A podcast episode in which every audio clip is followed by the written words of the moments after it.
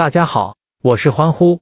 周一晚上，中超继续展开争夺，天津泰达对阵上海上港。上海上港过去六次面对天津泰达，取得五胜一平的不败战绩，球队在网技上占据绝对优势，实力占优的上海上港，此战有望取得开门红。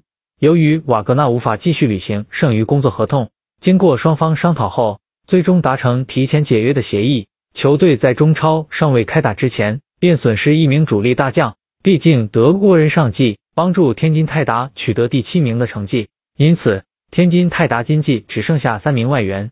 天津泰达也没有坐而待毙，在瓦格纳归队无望的情况下，签下高中锋肖智作为替代品。肖智能否填补德国人留下的空缺，也是未知数。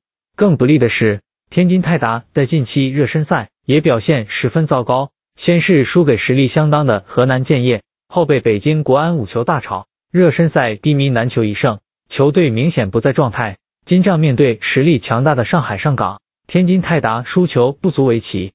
另一边，上海上港上季卫冕中超失败，今季他们卷土重来，球队今季依然是夺冠的大热门。其实，在年初的亚冠资格赛中，上海上港便展示出不俗的竞技状态，面对泰国豪门武里南联兵不血刃。取得三球大胜，而且后防线零封对手。